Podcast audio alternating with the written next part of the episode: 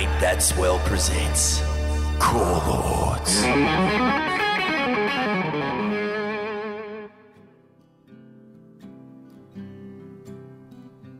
Mega, welcome to Ain't That Swell, brother. Well, thank you for having me. Ah, my pleasure, my pleasure. I was reading an interview with Jerry Lopez the other day. Just randomly, I looked down at this magazine, Bali Belly, and there was just this one quote, and it's Jerry was explaining that Semadhi means enlightened consciousness, the English translation. It's a lot meaning, actually. Like, yeah, enlightenment consciousness, just being like, be present, and then just like a blissful too, you know, just... Right. Yeah. It's interesting. It's a neutral term. Awareness. Awareness, yeah. Interesting, because the literal translation, I guess, means like mega enlightened consciousness. That's what your name would mean. Yeah, I know. It's a pretty good name. Oh, it's the best. I love it. Pretty good name. I love it, man. Yeah. And I found out today your brother is named Yoga. Yeah. Yoga enlightened consciousness. Yeah. I mean, actually, my real name is Yoga, too. True. Yeah, Iketut Yoga Semadhi, but then my nickname just Mega. Interesting, man. Yeah. It's weird that actually Mega means cloudy in Indo. That's why my parent actually changed the name after I born. Right. Yeah. Oh, interesting. So, yeah. Yeah. And my name is actually Jed Om, like has Om on the end of it. Yeah. So, I guess, there's some synchronicity there in the way we were named. Yeah. Yeah. Ultimately, all names have a meaning, isn't it? Yeah. And do you think these names, the meaning of them comes true, maybe? In some way, I think so, right? It's in Balinese, it's called like, if you carry a name, it's based on, the name is based on your personality or like what you want to become. It kind of like reflects each other, you know, like, hey, your name is this, and then your mind's like, oh, this is what I have to be. You know, like it's, you know. Yeah. You know what I mean? Like, okay, if your name is, I don't know, Destroyer, it's like, fuck, I'm going to go destroy people. You know, like, kind of like... Yeah, I look at Donald Trump, and he's just always trying to trump people, man. Yeah. Just always trying to be the top dog and the biggest mouth. So, I mean, that's our parent. Well, that's our parent want us to do, and it's like, yeah. Yeah, I think it did, yeah. Tell us a bit about your parents, like, and where you grew up. Like, what did your parents do for work and to make money and provide for you guys? My parents basically from here, from Ulus, like Puchatu area. My mom, like, she's a mangku, and my dad too, actually. And then my mom just selling like ceremony stuff, like banten, we call it.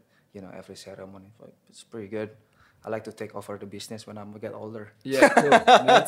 Yeah. And mangku, just for our Australian listeners and American listeners, is priest, basically. Priest, yeah, because we have like, we have a few type of priests, you know, like, so there's like a lower, like, stuff like, yeah. So, which is like first rank. And now... mid rank, yeah. Yeah, and now you are... you are the reincarnation, obviously, of your parents and this bloodline, so you are in line yourself to become a priest? I think so. Yeah, I mean,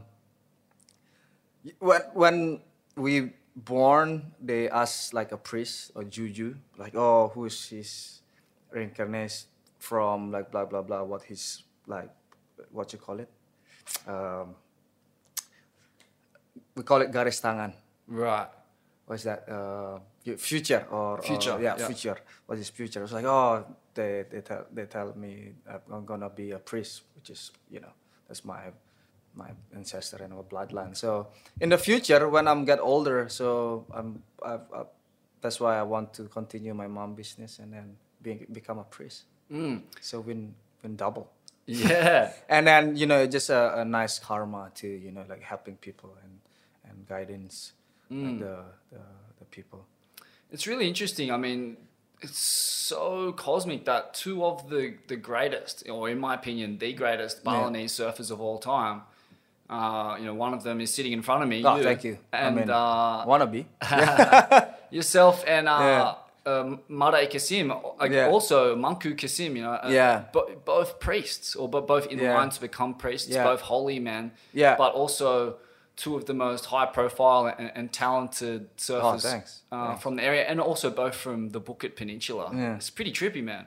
Yeah, I mean, Made actually, I look up to Made Kasim a lot. You know, he's a role model. I mean, he's a successful businessman, and then now he's just left kind of like this business and then become a priest. That's, I think, it's a good example, you know, because now it's actually like, you know, I think everywhere in the world, I kind of like, you know, just kind of watch people like, you want to be some people, not a lot, you know, some people do want to be a priest just because of a social, social status. You know, I mean, it's a lot here, you know, like, people want to be called Mangku or Jero, and then I don't want to be like that because I told my mom, like, hey, look, I'll do it when I'm a bit older, you know. I'm doing with the head cover and stuff, wearing all white, and then I'm still quite young and I just want to, you know, make my business bigger and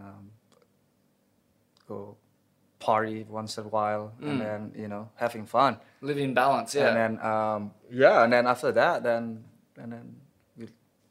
we know the bad thing, and then we know how to guidance people through the worst. Yes, mate, that is such an important point, because I had Kobe on the podcast a few days ago, and this is something we're talking about a lot, like, you know, he made some mistakes growing up, but also from a very difficult home. And I grew up actually quite similar. And all of the bad things that we experienced, but we were able to survive it, and now we're in a position to speak to people like us. Whereas if you didn't go through those things... You don't know, and you cannot talk to the people going through those things, because they don't listen to people who haven't experienced something similar. So it's like the more darkness that you go through... and then once you step into the light, you're able to reach deeper into the darkness. I mean, like, no offense to, like, I have a chat with this random guy.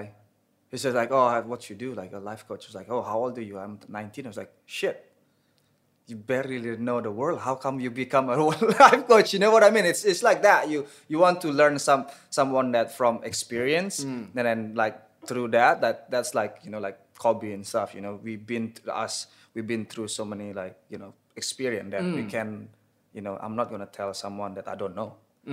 No, it's such a good point. Yeah. You cannot, unless you're, you know, the Dalai Lama and you've been training since you were 7 years old and meditating in caves, it's unlikely that by 19 you're going to have a whole lot of wisdom to share. You know? Yeah. Like, I mean. What are some of the roles that... you are asked to fulfill in your community, being in the position that you're in? Being a leader, that's for sure. A spiritual leader and a social leader, that's for sure. It's like a role model. And then, you know, like doing good karma. Like do good stuff, And what's the practical application, like day to day? Like I think I spoke to you once and you were involved in like Project Clean, Ulus, stuff like this, like cleaning up the trash, creating some sewage networks, stuff like this. Yeah, I do a lot of stuff like that. And then now, because we work with the government, you know, and then we creating a system, actually, like a waste system in Bukit, and then which is now is running well. So I kind of like, okay, it's running now, but some places... during the corona, we don't have any problem. And then now, I went back yesterday or 2 days ago to Ulus, and then I start to get that smell again, you know, like that's something we need to work at again. So many people here right now. It's crazy. It's crazy, you know, like after 2 years of silence, basically, you know, there's no... and then, 2 days ago, it's like, you know, it's getting... back that smell again, that we need to do something. Man, it's unsurprising, like, to think that infrastructure can cope with the level of people coming to Bali, man. It's fast, it's massive. Yeah, it's really massive. Yeah. I spoke to Rizal once and he said, oh, you know, like nowhere changes like Bali, like only Las Vegas changes like Bali. Yeah. Like the rate of like how the place change is massive.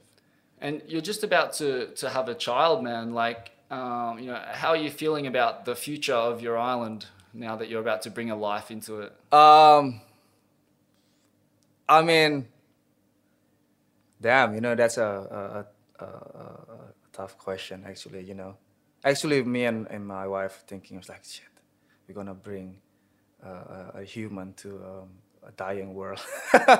But then, like, you know, like maybe that if she have a good guidance that she will make changes in this part of the island, and then she be, you know, doing a good stuff, like, why not? And then that's my part too now, that, you know, just give or provide a better place for her, so a better future. It's tough. I mean, when I think like when it's easier when you have power to do that, and then to make changes like that when you have a bigger power, that's easier, and then hopefully I can work on that and then, you know, make changes. Yeah, it's interesting, you know. It's tough. I guess power comes in the form of having resources. Yeah. And usually financial resources. Yeah, that's one. That's a sad fact of the way the system works. Like you're, you know, in capitalism, which is what we all live under, really. Yeah. Every dollar is a vote, you know? Yeah, so the more dollars you have, the more votes you have, which is a bit unfair, but it's the way it is. Yeah. But, man, I often think, you know, I don't have any children, but if I was to bring a child into this world, the only way to survive it would be actually, ironically, to hark back to these, you know, a lot of Hindu mechanisms like yoga, meditation, the ability to be... Yeah.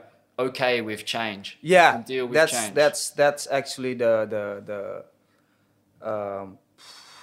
number one what you call it term, or like the tool or the lesson. You know, just being to just accept what's happening. You know, like and then it's hard. I mean, you want to want something that. Never gonna like you don't want to something change, but then in the other side there's a other factor needed to be have the change. You know, same like okay, you have a business, but you need people to be able to support your business to make more money. Then it's going on a number 8. Yeah, figure 8. Yeah, infinity. You go like goes what was it? What go around back around? Yeah, exactly. Something like that. Goes around, comes around. Comes around. Yeah. So just try to balance that. I think it's the most important. And then, and some people they just not accept changes, and then they make them like more stressed. Exactly. Well, yeah, The definition of stress is the difference between. How things are and how you want them to be. Yeah, that gap is stress. It's really close. Yeah, you know. Actually, like because I'm doing that a lot of like Project Clean and stuff like that. Like try to help the environment and stuff. At one point, I get that, you know, thinking too. Like being stressful. Like why this is not changed? And then, shit. I just maybe just have to be. Just get it in flow and slowly, because human nature is just like we want it. Everything is to be fast. Man, I've been coming here since I was 17, so that's 18 years, and I don't think there's been anywhere that's taught me more about life and the universe than this island. Yeah, and I often, the older I get, the more I'm thinking about like karma, the concept of karma is so profound and so true. You know, it's so real. And I often think like, oh man, like, but what about Bali? Like, what did it do to deserve this? You know, it's like all of these people coming to Bali from all over the world, all trying to make money off the island, you know, these crazy tourism projects, putting pressure on the island. more and more people, more and more environmental problems. But then I realized, I'm like, every person that comes here leaves here having learned something. And every time you come here, you learn something new. Your understanding of karma deepens and deepens and deepens. And you cannot not be affected by this island, because everybody around you has bought into this belief system. And it's probably the best belief system I know for understanding why things happen the way they are. So Bali, this tiny little island in the world, is having this effect that is like about 1,000 million times the size of its actual physical size. It's having this huge spiritual effect on everybody that comes here. And that's crazy, man. That's like something to be...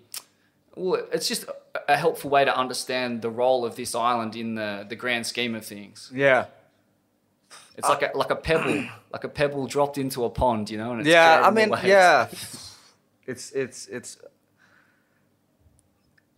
it does. I think I agree with you in some point, but I don't really, because we've seen a lot of development that really ruined the island. It's sad.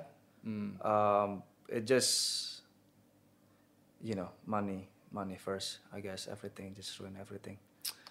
But it's actually a lot of my friend, that really kind of like, they really enjoy it here. That really like spending time, not just come here to spend their money and then making more money and then they left. The people that really come here, live here, making money here, but they live here, they actually affect the way they live, and then hopefully bringing a better, a sustainable living. It's crazy when you step off the plane from Australia. Like, the cultural shock is quite extreme in a good way. Yeah, because like in Australia and America and a lot of Europe, we lost contact with the spirit world decades ago. Yeah. The only spirit or God that we worship in these countries is money. Yeah. And it's making people and the environment very sick. Yeah. But then you step off the plane here, and within minutes, like even going through the customs and stuff, you notice that to a person, everybody makes an effort to be kind, and to smile. Yeah. Like, this seems like a small gesture, but it's actually like everyone has bought into this idea of karma. So you give good karma, and it's like it creates a chain reaction. And as an entire society, it creates a force of energy, of positive energy. Yeah, I think that's our... It's a selling point for us, because we, as a Balinese, famous for our kindness, we are welcoming everyone here. I think that's people like that, but sometimes people take advantage of that. But if we still, have that mentality or the kindness and the culture, I think we still have a long way to go, because the community and the people is actually the shape, around the people. 100%. Yeah. And if, like, let's say, just like Lombok, if you go to Lombok, it's still Indo, but it's kind of like have a different kind of vibe. Dude, it's so different. Or some the island. So I think that's the plus point of in Bali. It's like chalk and cheese. I mean, that's an Australian, I guess, term or English term. But Lombok to Bali, the culture shock is so extreme, man. Even the way the buildings look and the way they have cultivated their lifestyle is so different. Yeah. But, I don't want to get too far into that. But, how do you feel about your island, like, kind of balancing the spirit world with the money world? Like, do you think Bali's doing a good job at this? So far, I think it's good, it just like a few places that the canal, but we, the good thing in Bali, we have the, what's it called? The Banjar. Oh, it's about, yeah, the Banjar. Mm. They have their own rule. Mm-hmm. So every village have their own rule. If that is strong, I think it's, you know, it still have a good foundation, so it's better. Yeah. Yeah, the Banjar is, it's like a spiritual council, right? Yeah, a spiritual council and what you call it? A traditional, what you call it, living? Yeah. A community. The community, leaders, traditional community leaders. Yeah. I love the idea of this. This is one of the most profound ideas that's come out of Bali, I think, is this idea that in every community here, there are spiritual leaders who make sure that the society or the community is in balance between rich and poor, but also money and spirit world. Yeah. And the best thing about it is the Banjar are very easy to communicate with. Like, you know, you go to get a coconut in the morning and your Banjar guy, like one of them is there next to you in the queue. So if something's not going right, you can tell him straight away. Yeah. But in Australia, we have like a version of the Banjar. It's called like the local council, right? They're like local politicians. Man, you cannot get fucking near those people. Like they're in like rich cars and expensive houses, and like if there's a problem, good luck like letting them know. You know? So we have this big gap, but in Balinese culture, it's very accountable, man. Very like direct, accountable, like, you know, if shit's going wrong. Yeah. Then the Banjar is going to know about it real quick, and they're going to have to act. Yeah, it's cool. It's a. They have their own. The good thing they have a good law and then a strong law. So we actually kind of like manage the community in that Banjar really close. If something happened, the Banjar quick. If you're throwing a party until 1 o'clock or 2 o'clock, like the Banjar will come up to your house and knock. It's, you know, like stuff like that. Unless like, you know, making notice or like if neighbor have, you know, like someone died, the Banjar will help, and you know, or start keeping the culture and the society really close and spiritual. You know, every ceremony the Banjar will help. You know, like it bring everyone together. I think so the way of Balinese is still living. Yeah, it's so strong. The way the Balinese living. Is it right? Yeah. Yeah. Yeah. If that doesn't exist, I don't think it will be the same. No. Yeah. They are so integral to the incredible ability to balance the spirit world and the money world. Like in other cultures in the West, like the money world just fucking consumes the spirit world, just eats it up, gobbles it up. It's like, you know, like you going work every day, every time, and then like once a month you have to do a Banjar work, which is like, oh, fuck, I need to do that, otherwise, you know, no one gonna be happy or no one gonna help me if I have something ceremony. So it kind of like balance it out, you know. Ah, that's cool. I didn't. Even though you're a high politician, you have to go back to the Banjar. That's so. So there's like, okay, hey dude, like let's fix this, you know. So amazing. So it's easier. You don't have to call, make, hey, what when this? You have to make appointment. So that's a good aspect too. That's so rad, man. Yeah, I watched from home because I work as a journalist all over like Asia and Australia, and I follow Indonesian and Balinese politics a lot ever since, like, you know, even my mother, like when I was just a little kid, like because we're so close to Indonesia, I guess, like, you know, I can even remember being like, my earliest memory is of going to some protests in Australia about East Timor. There was a massacre in Dili. Yeah. And this was like in the Suharto era. Yeah. And a lot of people in Australia are super angry about that, you know, protesting, thousands of people protesting Suharto. And then Suharto falls. And then I guess like I've always paid attention to Indonesia because it's like people still have a lot of heart here, and like, man, like people are have so much courage in standing up to these like bad people Like I've had the pleasure of interviewing a number of the musicians, like Robbie from Nevikula, and Jerinx from Superman Is Dead, and Danny, and like learning about bands like Marginal, like this incredible punk scene where these guys are like punk, but they're also Hindu or Muslim and very spiritual people, and they really care about their country and their island, and they're willing to risk being killed, man. Like, it's so ballsy, like Jerinx is, man, that guy is, fuck, like, they've tried to kill him pretty much, like throw acid in his face, and like Navikula, like going to protest the palm oil and the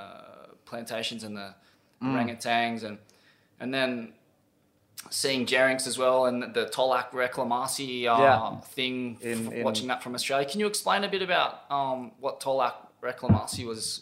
Because that was a fucking cool thing to see. Yeah, the Tolak Reklamasi is a movement to against, they try to reclaim the Benoa, the bay, which is a lot of mangrove for there. And then whereas the toll road now, they try to make a...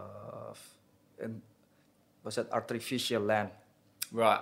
Fill it in Benoa, mangroves, and then just making another resort and stuff, which is we can't access if you don't have money. So that's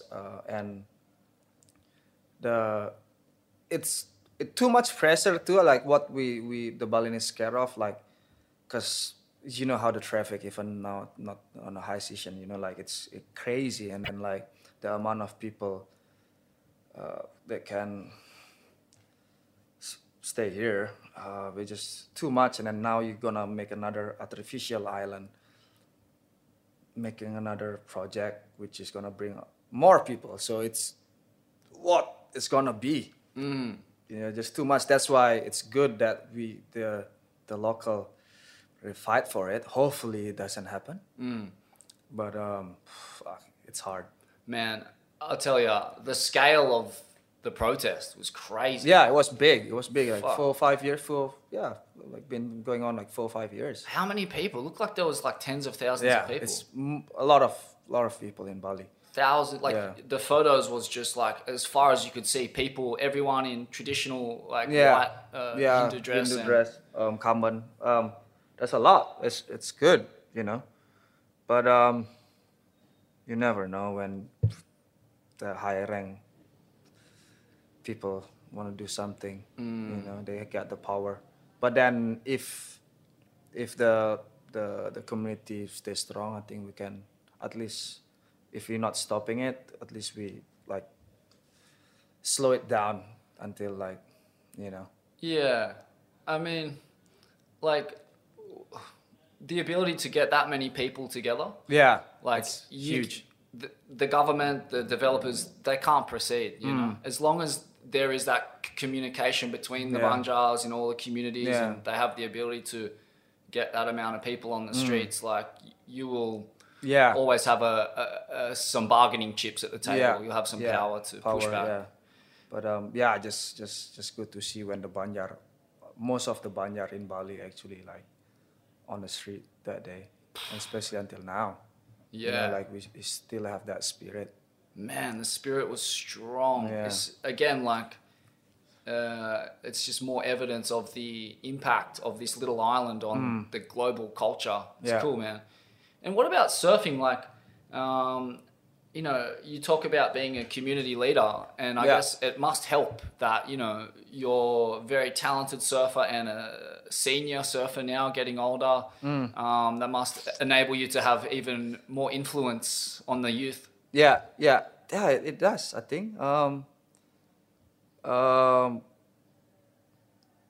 Especially, now I just have to keep on track on that, doing that, just being a good role model and give the kids guidance.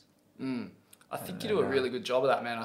I remember surfing Padang one day. It was pretty pumping, and I watched. I think from memory, you had spent the morning doing your typical ritual, praying and doing some community work, and then you paddle out. And I mean, I never forget. I've never seen this before. Super crowded lineup. you know, you're smiling and the entire crowd like just went whoosh, like parted. Like this or maybe I just yelled to them like, don't stay near me. No, it was nothing like that. Yeah. It was like the respect, you didn't have to say a word. Yeah. The respect was everyone knew who you were, and there was, because of the way you carry yourself, like the respect was so big and everyone moved. And then like you sat for a bit and then a set came and I remember you saying thank you. You thanked, like, I don't know who you were thanking, but you said thank you as you paddled into this thing and just got fucking blown out of like an 8-foot thing. And I feel like you almost went straight in with dry hair. Like, it was hilarious. No, I mean, super classic. Yeah, I've been doing, you know, like, I always try to be positive in the water, you know, just try to smile at each other, you know, talk or just... being a good vibe, you know, like especially Padang, it'd be like 100 or 200 people in the lineup. I mean, it's no, I mean, at last swell I was there for a while, but then like most of the, like, you know, the past few years I just go out to catch 1, 2, 3, I go in, and then just, you know, one wave will make you happy or you're like, I've done that, and then go in. Yeah, you know, and then just. It's a lot of hassling, you know. I don't want to get that into that vibe. Just not making my surf session not enjoyable. So every surf, I just want to be enjoy, and then that's what I tell the kids or the new, you know, ripper. Just, you know, just have fun out there. You know, like you will get your wave. You don't have to, you know, be aggro about it. And not be greedy about it. Yeah. I think that seems to be the problem, that like it's never enough. Yeah. And it seems to be that's when all the trouble starts. Like, yeah, if you want to catch 3 waves, yeah, like that is enough. Yeah. And you can be really happy, go in, be happy, and you can keep the peace in the lineup. But when you don't have a goal or a limit, yeah, shit just goes a bit haywire. Oh, just to the roof. Yeah, I mean, as a human, sometimes I do that too, you know, like, you know, I mean, you have a bad session, but toward the end, I was like, shit, what I'm doing here, I just go in, have my coffee or tea, just hang out. You know, you don't want to stuck in there. That's the problem. Sometimes people just like want to be stuck in there, or, you know, like some sessions like, damn, this is not right. And then just go in and recharge, refresh, and then go back, try another spot. One of the things I've noticed in my time here is, particularly on this trip, is that the happiest people in the lineup are the locals, which is usually not the case. Like when you travel all around the world, in Australia in particular, the locals always are like, you know, localism, right? They're trying to lock their spot down, and they're kind of angry at the outsiders, and they're super greedy. They want too many waves. But here it's almost the opposite of that, where like the angriest people are like often traveling surfers who are like super stressed and trying to catch too many waves. And I guess maybe they think they've spent all this money to get here, so they have to justify that by catching X amount of waves. And yeah, it's one of the only places I can think of where the local kids are happier than the traveling kids. Yeah, I think sometimes they get angry, of course, but then, you know, like what causing them angry? You know, you have to find the problem. Because we got a lot of people coming in. Like, we always want, you know, just at basic, we always like to smile. And you know, if people just say hi to us, and then they will say hi back to you. You know, if some people, they're just gone, they don't know how it works. You know, like, they just go out, like, try to be deepest, and then not say hi to the locals or... That's when things get wrong, you know.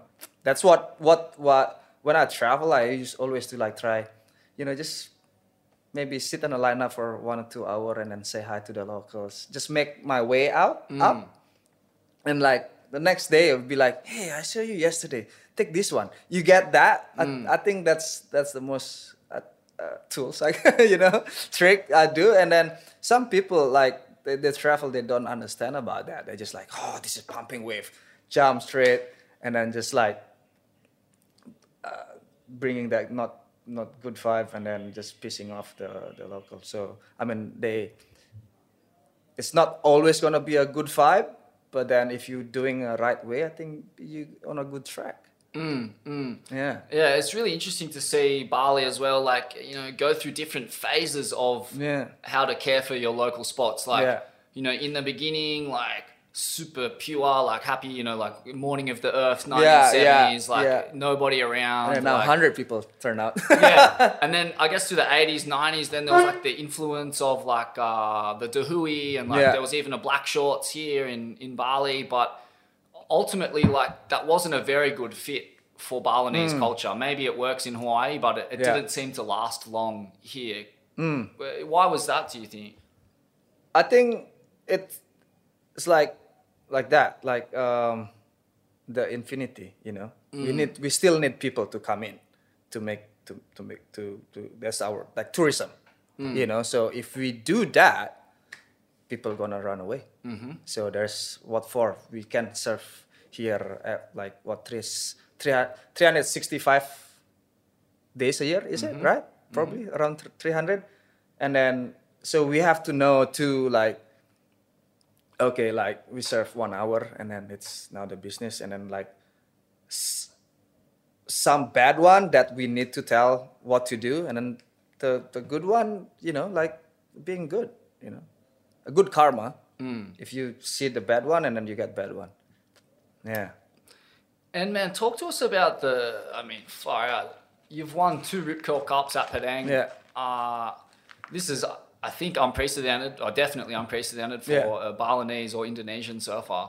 And I mean, when was the first one? Like 2013, 2014, 2013, 2013. Yeah. Man, talk to us about this event, because you know the waves are cooking. You're this local kid from this little village, and you're surfing against like Bruce Irons and like Damien Hopgood. Like it's you know, dream come true. Especially I grew up here and winning it, and especially Padang. You know, it's like Pipeline. Yeah, you know, it's like the ultimate Bali wave. The Balinese Pipeline, they call it.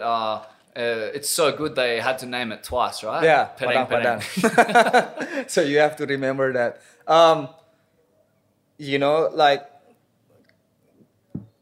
every, because Padang only breaks twice or 3-4 times a year. You know, it's such a epic wave, and then every swell guarantee cover in magazine before or a video, and it's like a good feel too, like because they do it. I think 2000. The first one, 2004, 2003, only like, it's kind of like a local competition. And then they changed the format after a few years, and then they kind of like only invite a few good names. And then it kind of start like bringing like more attention to the contest. And then it's a fun, it's an epic contest. Like everyone like to get barrel, so. Yeah. And so you went from being a local comp, and then it was the CT for 1 year? Yeah, that was 2000, what was it, 2010? No. Something like that, yeah. 2009 or Kelly did the switchfoot show. Yeah, yeah. Who won that? Bruce, I think, yeah. Yeah, what are your memories of the CT here, man? That must have been crazy. Epic, yeah. Seeing that a lot of top-level guys surfing Padang, just mind-blowing, you know. And then they had it at Padang 1 or 2 days, and then they moved to Ulus. It was sick. It was like 12 years ago. Yeah. Man, that... Good to see. That switch tube, Slater's switch tube, is still like... one of the craziest things I've ever seen. It was like, he gets barreled at the start, comes out, and then the stance, second tube. The end ball.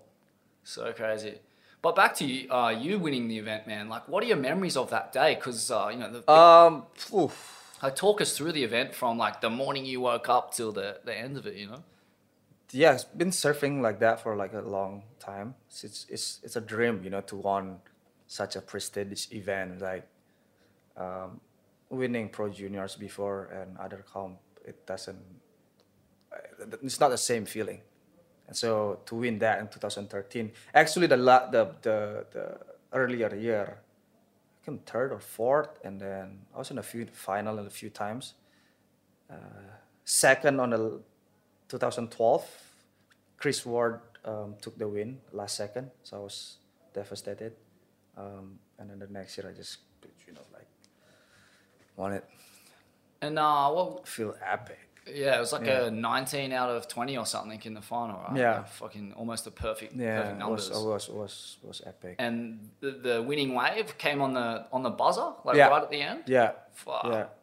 Do you feel like, can you talk us through, I know that when you go surfing, you have like a kind of ritual, like where, like you pray before you go surfing. Yeah. And it's a way, like back again, the way of Balinese, we appreciate and we praise everything that in this universe, you know, like ocean is the most sacred, one of the most sacred place to be. You know, you don't wanna.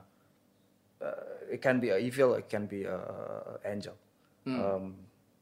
So every time we go surf, I surf. We always, you know, pray to be guidance and just to have a good fun and, you know, respect them.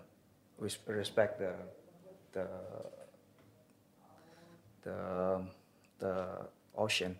And then, yeah, through that event, I just like, you know, if I win, it's they chose, the ocean chose me to get the best wave, and then the best wave will come.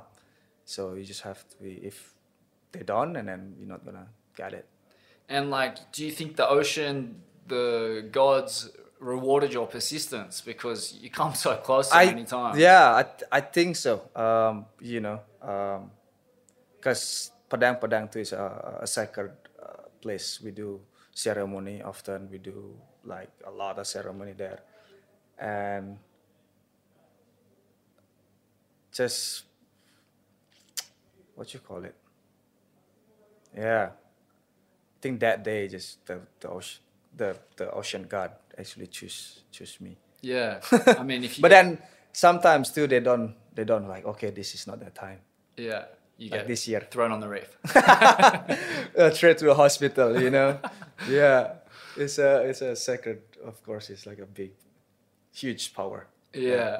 And who are the guys that like mentored you, like in surfing? You know, who are the guys, the local guys who helped you and? My uncle, actually my uncle teach me how to surf and then just teach me how to be in the water, actually. And then my brother too, we surf together, and then I think he's really influenced me in the water. Mm-hmm. Yeah. And what about like in terms of like the big names, who are the big surfers who are older than you? Like I guess Rizal is the biggest. Yeah. But who else, like, and who did you like in terms of performance? Like, maybe not, they're not even from Indonesia, maybe from anywhere. But who did you like model yourself? Balinese, I look up to Made Switra and Wayan Gantiasa, and then Made Lana. Made Lana, man! Lana. Wow, what one of the most stylish surfers in history. He actually after my uncle Richie, and then he took me in under his wing. He kind of like helped me a lot too when I was a grom. Like my uncle, my brother, and my uncle, Made Lana, really helped me through my grom days, and my mom too, especially. But Made Lana is like kind of like teach me how to surf Ulus and just surfing big waves. I mean, man, racetracks is a hard wave to surf backside, and he makes it look easy. He's turned that wave into an art form backside. It's crazy. 1 foot to 15 foot is still surf the same. You know, it's just so amazing. Just I don't think no one can really beat his style. Like, you know, to comparison, maybe a few, but to watch Made Lana, you know, just. Let's go out there and just shred. Just such a underrated, like, it's epic. I get the tingles on my body, like, when I think about him surfing, because it's like the ultimate story of the local underground guy. Like, his, you know, his speed and positioning, and the flow, like, yeah, I have never seen anyone surf it like him, and it's his local spot, and you know, unless you've been coming here a lot, you wouldn't even know who he is. Yeah, but he surfs it better than any professional surfer that I've seen out there, really. So, so sick, man. Can you tell us a bit about Made Lana, like his story? You know, I don't know anything about him, like apart from just watching him surf over the years. Well, he's just such a legend. I've just put it that way. You know, he's from Ulus. He grew up here, and then he's just basically at the beach the whole time because he had that beach bar, right? Right. The edge. Yeah, yeah. So if you go to Ulus at sunset, for sure he's gonna be there with his beer on his hand, and then if the wave pumping, he'd be paddle. Surf 1 hour, catch a few waves, and then go back. I think that's what I learned too, in surfing too. Like look up to Made Lana, such a good vibe, you know, like always smiling in the water, and then he will catch two good waves and then go in. I was like, where's he going? You know, like, all right, cool. So yeah, so he's such a legend. Oh, that's rad that he set the tone like that. Yeah, and then just don't mess with him too. He's quite a big Balinese guys. Fully, it's fully bulky, so you don't wanna piss him off. He's like a half like Balinese Buddha, half Balinese Jesus with his long hair. Man, that's so classic. And what about COVID, man? Like, how did you guys fare through that? I mean, no tourism, no money coming in. Luckily. You know, like, I mean, Kuta and Seminyak hit pretty hard. Luckily here we got the wave.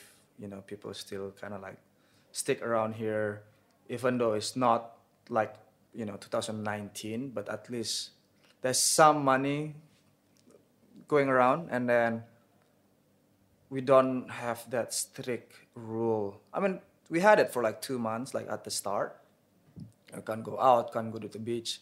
And then at the end, you know, like, let's just go out and then see what happened. Oh, really? So you kind of were breaking the law in a sense, like you didn't know what the... Yeah. You just started surfing one day. Yeah. And then like, because after that 2-3 months, and then we talked to the community leader, and then said like, hey, you know, this could be a benefit for us, you know. Why don't we just let everyone surf, and then if it's go bad, it will go bad. If it's not, then we just, you know. And then people actually from Canggu come here and stay to go to the beach. Yeah. You know, so it's actually like, it's helping the local, like the massage lady, the one selling sarong, they really hurt the most, you know, like stuff like that. And then, luckily for us, 2020, we still have saving, but 2021 was like, oh, damn, what's going to happen? But then we still surf. The wave was pumping. And then, And like elsewhere in the island where they didn't have the money, like what happened? Like did they go back to the family home and what were people going fishing and growing food? A lot of people, like, especially like people that work in a big hotel, you know, like a lot of them, they go back to their home town, or let's say like from Karangasem, Bangli and stuff like that, they go back, and then because it's too expensive to live here, especially like, you know, if you don't have jobs, because a lot of big hotels close, or even like just 50% operational, you know. It's interesting. It probably gave the island a break. A break, a chance to recover. And one of the stories I covered here was like a water crisis, you know, like too many hotels sucking the water out of the bore, and like salt water coming in, and fuck, man, like it's scary shit. Yeah, it's kind of like give, in a good way, actually, during COVID, actually bringing the family together, you know, and like hang out. There's a lot of free time, you know. School is not, you know, there's no school, so like kid kind of hang out with the family. So it's good to see. And then a lot of kids that go surf, you know, like with the parents. There's a lot of grumps because the COVID. Mm. And then, yeah, it gave a break for the island too. It's just 2019. It just, you can see now, you know, like it, when everything back to normal, just like back again. Yeah. So we kind of like missed that, because before, like we sing like, oh, let's go to Canggu. It's only like 40-minute drive. Yeah. Now you're like, ah, no way. Yeah. No, I'm not going there. Yeah. You know, like it's. But then, you know, it's always plus minus. Mm. Did you get to travel around Indonesia during the COVID time? 2020, yeah. Must have scored some crazy waves, man. We went to desert a few times. We went to Lekki, because back then we still have a good amount of saving. Yeah. So it's like, oh, let's do a trip. It's going to be a cheap one, you know? Like, I think I went to Telos too. At some point, I think so. Yeah, love that place. Yeah, yeah. It was a fun time, and then 2021 was like, shit. This is. We just torched all our money on surf trips. What are we gonna eat? And just like a lot of like, you know, like drinking, barbecue, you know, because we kind of like just sat back. It's like, oh, this is, you don't have to worry about you know, businesses. I mean, we worry, but it kind of like. Because everyone is there, you know, like maybe my friend work, like most of them work in a hotel that's kind of like they have more time, like free time. We go surf, we do barbecue after that. And then, yeah.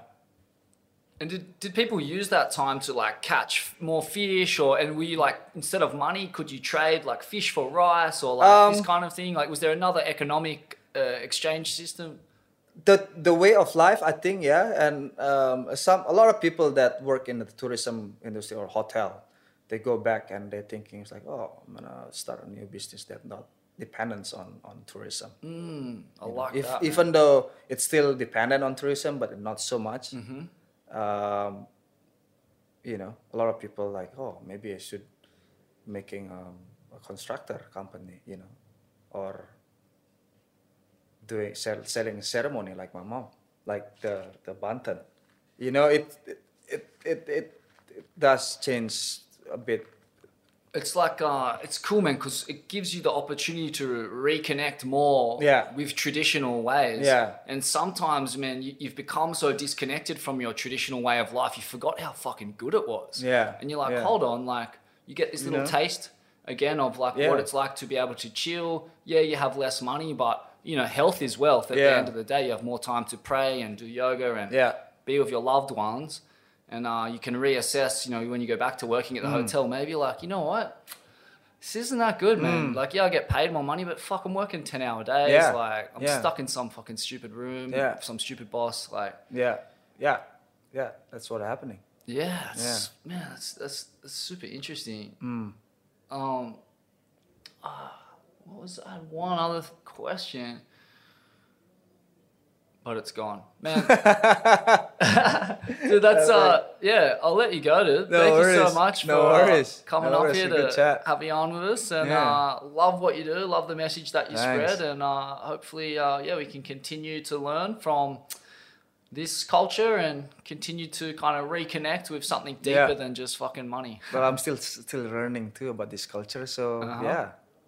But we're just spreading love, good vibes, you know, good karma. That's the most important. Yeah. Sick, man. Thanks so much. No worries. You.